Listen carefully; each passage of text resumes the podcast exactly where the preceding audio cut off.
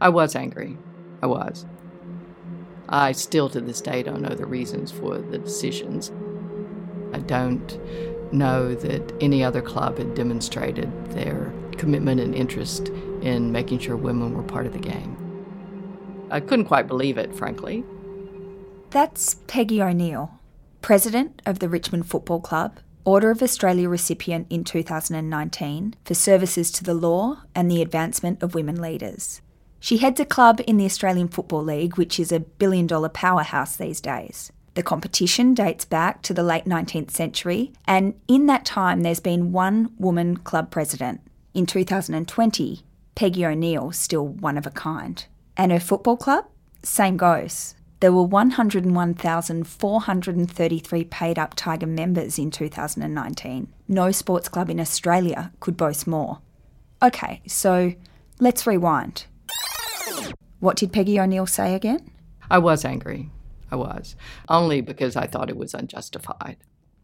I couldn't quite believe it, frankly. Now, something that should be noted at this point is that Peggy, American born and also a lawyer specialising in finance and superannuation, is a seriously level character. She speaks in an even tone, at an even tempo, with even language. Even could be Peggy O'Neal's middle name. She appears unflappable. But in this interview, well, let's just say this isn't typical Peggy language, which is interesting. I was angry. I was. Only because I thought it was unjustified. What Peggy's addressing here is how she felt about an event that happened four years ago, June 2016, and the Richmond Football Club's failed bid to join a new AFL women's competition from day dot. That comp is called the AFL Women's League, AFLW for short, and its creation was a mega moment, not just in the context of Australian rules footy, but in the wider context of Australian sport and culture equity, diversity, inclusion, all those things. The establishment of AFLW is a game changer in every sense. Before AFLW, women and girls couldn't play or even aspire to play in an elite AFL backed competition. An elite AFL backed competition for more than half of Australia's population simply didn't exist. After the AFL came to recognise a great opportunity and slowly grasp the inequity of this, AFLW was born. The match that launched AFLW was played in Melbourne on February 4, 2017, and it was so big that a Carlton footy ground with a capacity of 22,000 overflowed. Fans were turned away in the lockout.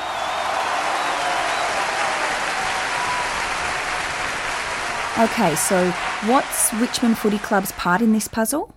Well, we've got that the Tigers applied for one of the first AFLW club licences. The AFL offered eight, there were 13 applicants, and the Tigers had every reason to believe that they would get in from day one. Brendon Gale, Richmond CEO since late 2009, is holding the club's first written submission for an AFLW licence as he speaks. Gee, I haven't seen this in a long time. I'm not sure at this point whether putting this 40 page glossy application back in Brendon's hand is a good idea. I think the thing we did learn, you know, you've got to play the backroom game. You've got to really lobby, lobby really hard. You've got to push, you've got to politic, you've got to influence. And we probably thought we were above that, to be honest. And that was that, that little bit of maybe it was a hubris. We probably thought, you know, we're strong on this space. We've got a really strong record and we deserve a licence. Peggy's also got the Tigers' original pitch in her hands. So we thought we're financially secure. We've shown our commitment to women. We have facilities right away, and it seemed pretty complete to us. Did it seem pretty compelling? I was convinced. I just thought what we wrote was absolutely true and it was really good. There's always the unforeseen that you can't predict everything, but I thought that we were way more likely to get one than not. And Brendon again. We had, we had a strong track record to point to, and I thought we were really well placed. I felt the strongest part of his pitch was having a female president. And it's something I didn't want to just exploit and mm-hmm. take advantage of. But I just felt, gee, what a historic opportunity for us. She's the president of a football club. I guess the other one was Punt Road. I, I you know, the all this money going to the sort of elite stadia and bring more football back to Punt Road where it's visible.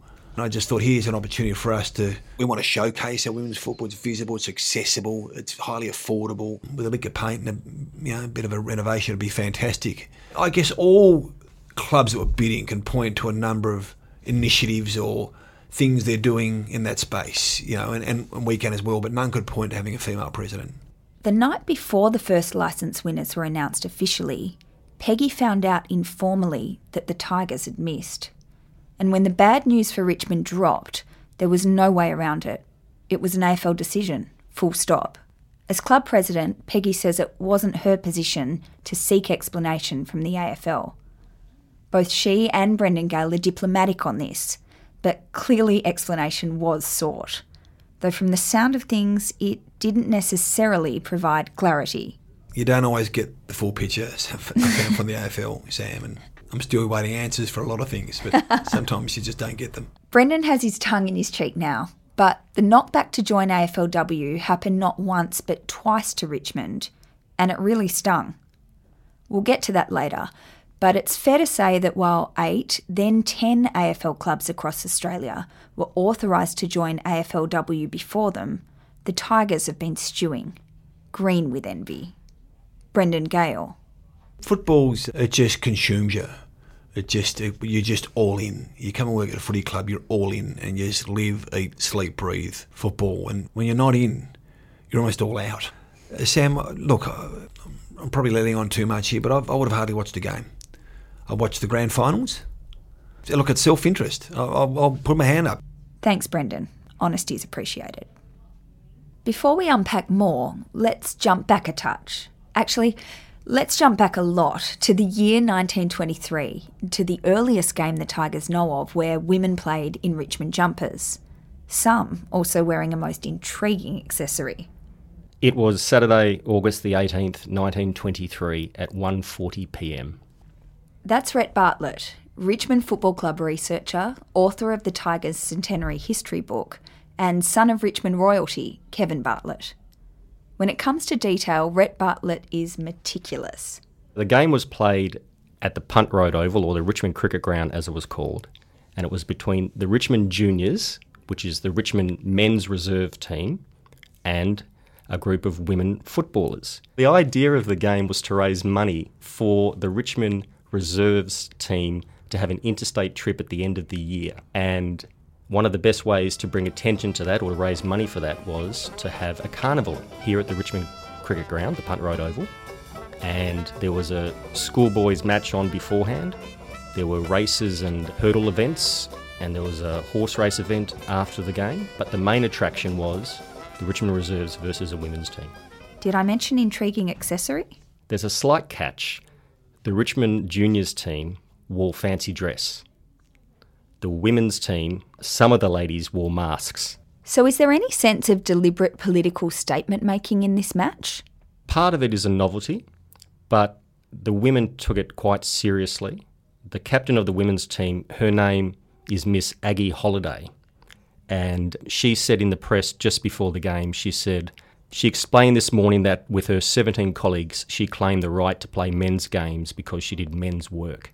They worked at the Bryant and May factory on Church Street. And if you ever go down Church Street, there's a beautiful big red brick building. And at the Bryant and May factory, they made matchsticks, what we would now know as red head matchsticks. The opening line of the Herald the day before the game was, quote, making matches, not playing them is the customary pursuit of the tigresses.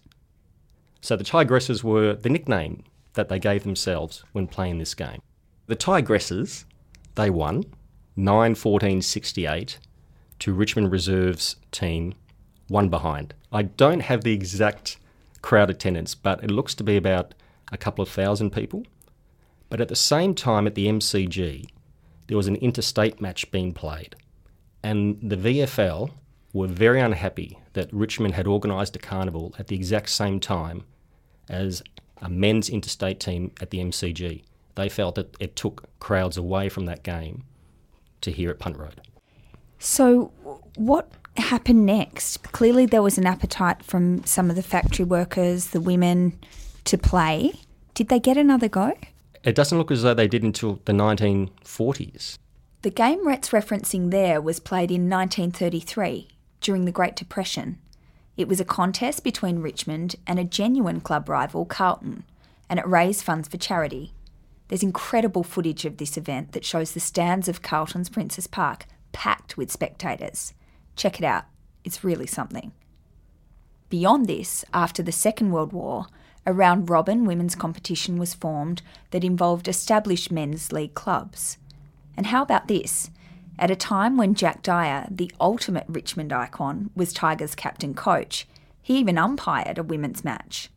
North Melbourne and South Melbourne played in it, and records say 9,000 people attended. Decades pass before Captain Blood's club gets serious about forming and fielding a women's team. It's just the way it was, everywhere. At Richmond, major internal shifting on this front can be traced to 2012 2013. It's when Peggy O'Neal, elected Tigers president in 2013, and Brendon Gale led the engineering of very big things. Richmond was examining itself hard in the mirror. It's when a glaring gap that could be measured in membership figures spoke of a greater gap, a disconnect with women. We started looking at membership, and membership had started to to grow. Uh, we had a pretty low base, and we started thinking about well, let's analyze the demographics of our membership, and we only had raw data because we couldn't get exact numbers from other clubs, and the AFL doesn't collect it that way. But in bands of you know four and five clubs banded together, uh, the information from the AFL is that we were in the bottom four for women uh, being members. We thought, well, why don't women want to be members? This is like a place that's rich for uh, developing membership. And one of the things we started looking at was what image do we project? And there was a certain pride in being the, the outlaw, rough and tough, you know, Richmond, relentless, and eat 'em alive. But that wasn't really who we were or where we thought we would be. And the and sort of the blue collar club wasn't really what we were. And when we looked at collateral we put out, as I said, well, if you were a woman, would you want to go to that function? I don't see any women there. And then I remember um, talking about the value of women and equality and and saying, well, and people would say, what's the business case for this? I became aware that there was a lot of research and a lot of papers out in the commercial world about the value of women in uh, positions, but that it hadn't really infiltrated the sporting world. Um, but once I started sending some of these articles through, and I don't know, McKinsey's did a big research thing, Harvard Business School done a lot of work. Um, and it was sort of proving the business case. And I remember sending it through to Simon and to Brendon and the Simon Peggy mentions there is Simon Matthews, Richmond's executive of marketing and communications. And they just gobbled it up it was just oh well it's not just on the board we should have women everywhere look at this. And and so it, it, it, they were great converts and in the way that once you're converted you want to go ahead. So they were um, they're smart and they got it. And they thought that this uh, is something we had uh, neglected. Simon came up with the idea of let's be part of a research project and find out why women don't want to. Started out about why wouldn't women want to join Richmond or be part of what we do, and it became a bigger thing of why don't we do some research? We can't do this on our own about women in sport, perceived or real reasons that they don't participate fully. While all this was going on, there was no such thing as a women's competition. We just wanted women to be involved with the club in a meaningful way and for everybody to feel like it was their club and that they were valued as members and as just people because we really wanted to reflect our community. Simon Matthews, the Tiger executive I mentioned before, fills in the story a bit more, reflecting on the percentage of women in Richmond's total membership at the time. It was 32%, and we set ourselves a, a, a rather ambitious target of trying to get our database and our membership database to 50 50. Now, that's long term, that, that's, that's still the ambition. And I think, you know, there's data and there's data. But I think it was really important to say, to say you know, what, what do we stand for as a club? What's our purpose as a football club? And uh, I think that that was really significant in, in broadening our appeal. Focusing on all of this sparked fresh purpose and action at Tigerland. Brendon Gale. There was almost a conflation of, of forces that felt, you know what, we've sort of got to get under the hood of this and, and, and better understand why. Why is this the case? Before we could set out and do something about it. Richmond commissioned a gender report, eventually entitled Gender Equity What Will It Take to Be the Best? Led by an external consultant, Dr. Pippa Grange, it was co funded by the Australian Sports Commission and the AFL, and it's still worth a read. What hit me between the eyeballs and what I found confronting was the extent of my own bias, my own subconscious bias. Here I am thinking that I'm a, a reasonable, open minded, progressive sort of person. That's Brendon Gale again. You know, I learn a hell of a lot because it, it forced me to deal and to reckon with my own unconscious bias. I'm a 40 year old white male that not only played AFL football, played at this club. To that extent, it was, you know, it was confronting, uh, but extremely enlightening. And I'm still not there yet. Richmond also led the establishment of a Male Champions of Change group, chaired by the then Federal Sex Discrimination Commissioner, Elizabeth Broderick. The Tigers' partnership with the Alannah and Madeline Foundation and with Midsumma were also significant. Simon Matthews. I think we, we realised that clearly this club needed to broaden its diversity and inclusion agenda. To borrow a contemporary term, Richmond made a concerted effort to lean in. In March 2013, Peggy O'Neal hosted a focus group style meeting in the Richmond boardroom. The women guests had diverse expertise and experiences of football. I was one in the mix, a young journalist back then, making my way in the jungle of footy. Shiloh Curtis was another invited to the table.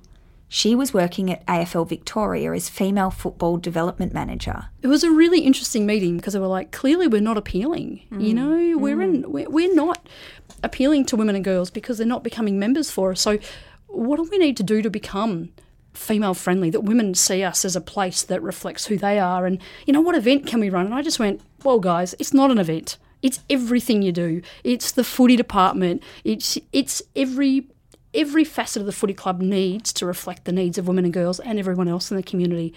It was the first time a footy club had ever approached me and said, please tell us how to do women and girls better even now, even though AFLW is up and running, I still think there are so many clubs that think like this. We know how to do football. We know how to do women and girls in football as a result, and we don't need to consult. Every bit as relevant was her playing and personal experience of footy. Shiloh was consulted by several AFL clubs preparing their bids for AFLW club licences, including Richmond, but long before that, she'd been a Tigers supporter. She played in the old Victorian Women's State League for 13 years, was a Premiership captain for Melbourne University, and a seven time All Australian. But she also drifted into that category that modern day Richmond realised it had effectively lost. Shiloh Curtis was a prime example of a woman who became more interested in playing footy than following a club that wasn't showing her signs that it supported her playing pursuits. You know, tough captain blood type of stuff. And I don't know you know, it's really blokey and really manly and masculine. And is there a place for women in that? that doesn't really speak to a lot of women. And I was a footballer. I was, you know, a good footballer, but it didn't really speak to me. Richmond Footy Club helped my dad integrate into Australia after he emigrated from Turkey, and footy was a place that made him feel more Australian when he when he came here, and he could talk footy, so he's kind of stopped getting beaten up um, at school.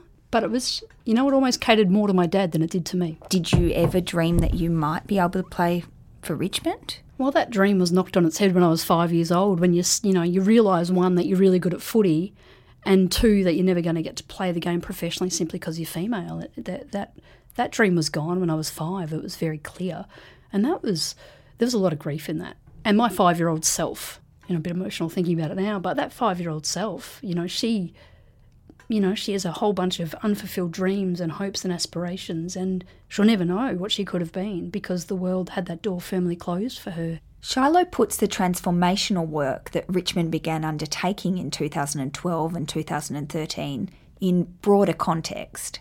It was a real watershed year for Richmond Footy Club 2013. It's also the same time that the Victorian under 18 Metro Youth Girls team migrated from up at Craigieburn to Calder Cannons um, into the Richmond Footy Club to be the host here. I'll be hosted here. They were the first club who really identified, I think, that how we engage with women and girls is a whole of club approach footy ops, membership, commercials, everything. How we run our footy club needs to take into account the needs of women and girls. Around Richmond's increasingly visible gender related work, there was something happening in the background that few people know about to this day. It's a sliding doors story that could have changed the face and shape of AFLW as we know it. As it stands, Melbourne and the Western Bulldogs football clubs are heralded as the pioneers when it comes to women's footy, and rightly so. They were essentially the test clubs who invested and played in a series of exhibition matches years before AFLW was launched. The Dogs and D's gained immediate entry to AFLW because of this, and an AFLW without them from the get go was unthinkable. But a women's match that was never played might have altered the course of that history dramatically. Because while Melbourne and the Bulldogs were planning their landmark women's exhibition match in 2013, Richmond and St Kilda were effectively planning the same thing. And it wasn't just an idea, it was firmly in the works, with AFL involvement.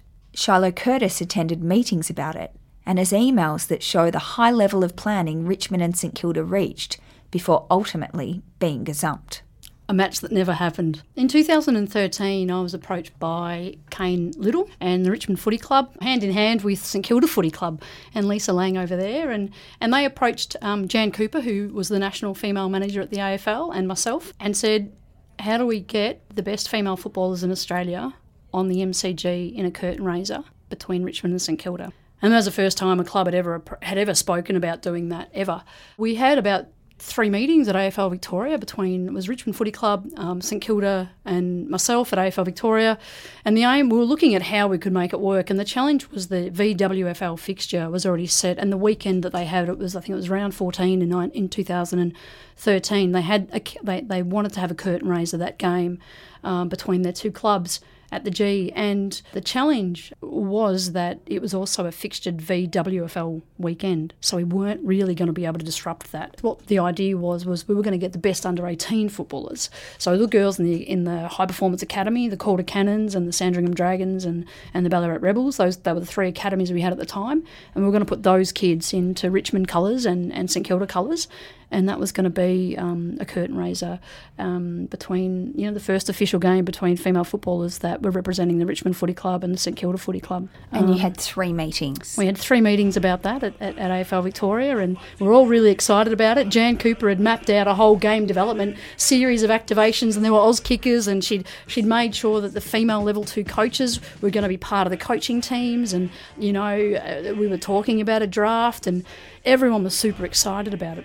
And the issue was was that the AFL had promised um, the ADF a game on the long weekend in June on the Queen's birthday weekend, and Melbourne also wanted to have a curtain raiser game over that weekend, but the MCG said no, we can't have two curtain raisers on that weekend. So the AFL then gave Melbourne a curtain raiser on round 14 at the MCG. That match had been promised to the Melbourne Footy Club 12 months prior, unbeknownst to Richmond and St Kilda.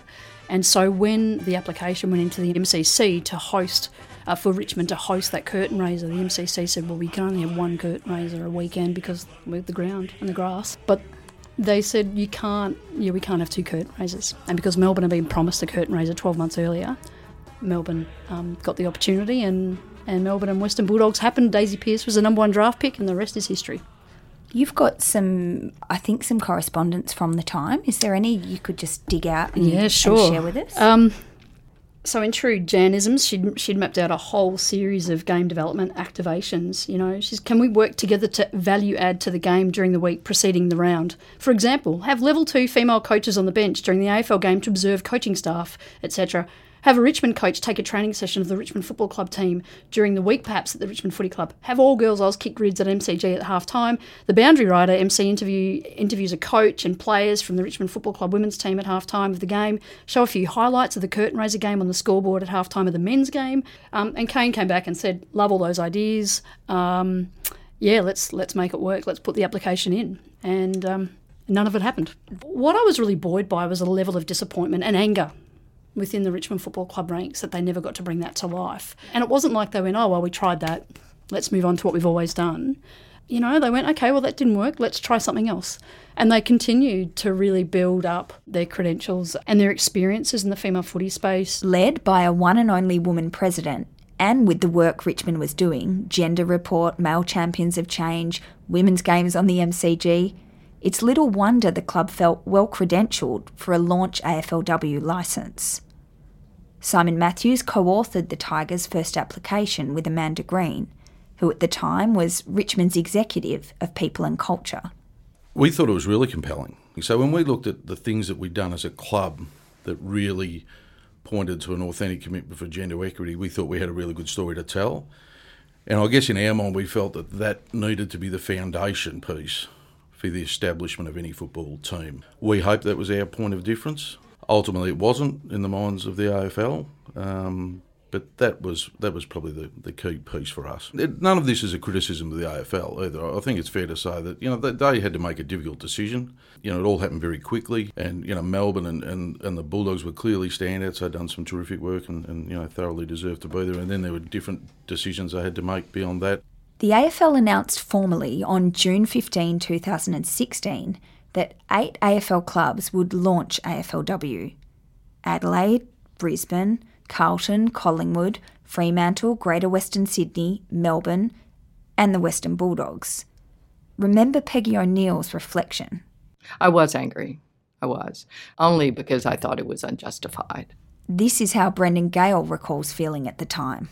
I felt for Peggy. I just sort of you know, I don't think I've ever told her. But I would, I felt, I just thought it was such a historic moment. Would have been great for her to have a women's team, the establishing competition, as the as the first female president. It makes you question the work you do, you know. But we don't do what we do just to get a team of the women. We, we do it for a whole range of reasons. But you know, you get thick skin, Sam. You get that many kicks in the backside in this caper. You know, many, many more than the sort of high points. So you've just got to move on pretty quickly. You've got to try and, well, what is it? What is it about our submission that wasn't compelling? What are we going to do about it? The surprise extended beyond the Richmond bubble. You'll remember that Shiloh Curtis assisted several AFL clubs with their AFLW applications, so she has strong reference points had a really strong case around genuine and long term investment into the women's game. It was probably unparalleled, with the exception of North Melbourne. I think those two clubs, Richmond and North Melbourne, were the absolute frontrunners in my mind around genuine long term investment and authentic commitment to growing female football. And here's ABC broadcaster Emma Race. AFLW for me and women's football as a whole is about the feels. I don't think there is a club who does the feels better than Richmond. And I almost feel like you can't have a party without a bunch of Richmond supporters there. But it didn't matter what anyone thought, really. AFLW was starting, and it was starting without Richmond. From that moment, the Tigers had a new challenge how to respond. So, what did they do next? Who did they hire? And how did that lead to some major renovations of toilets at Richmond HQ? What tactics did Richmond use to recruit some seriously big fish? That's in episode two of the originals. Hope you enjoyed the debut. Sign off, Brendon Gale. If you like what you hear, share it with your friends, family, footy fans, even someone who thinks they don't like footy. And final word, or maybe two Peggy O'Neal. Go Tigers.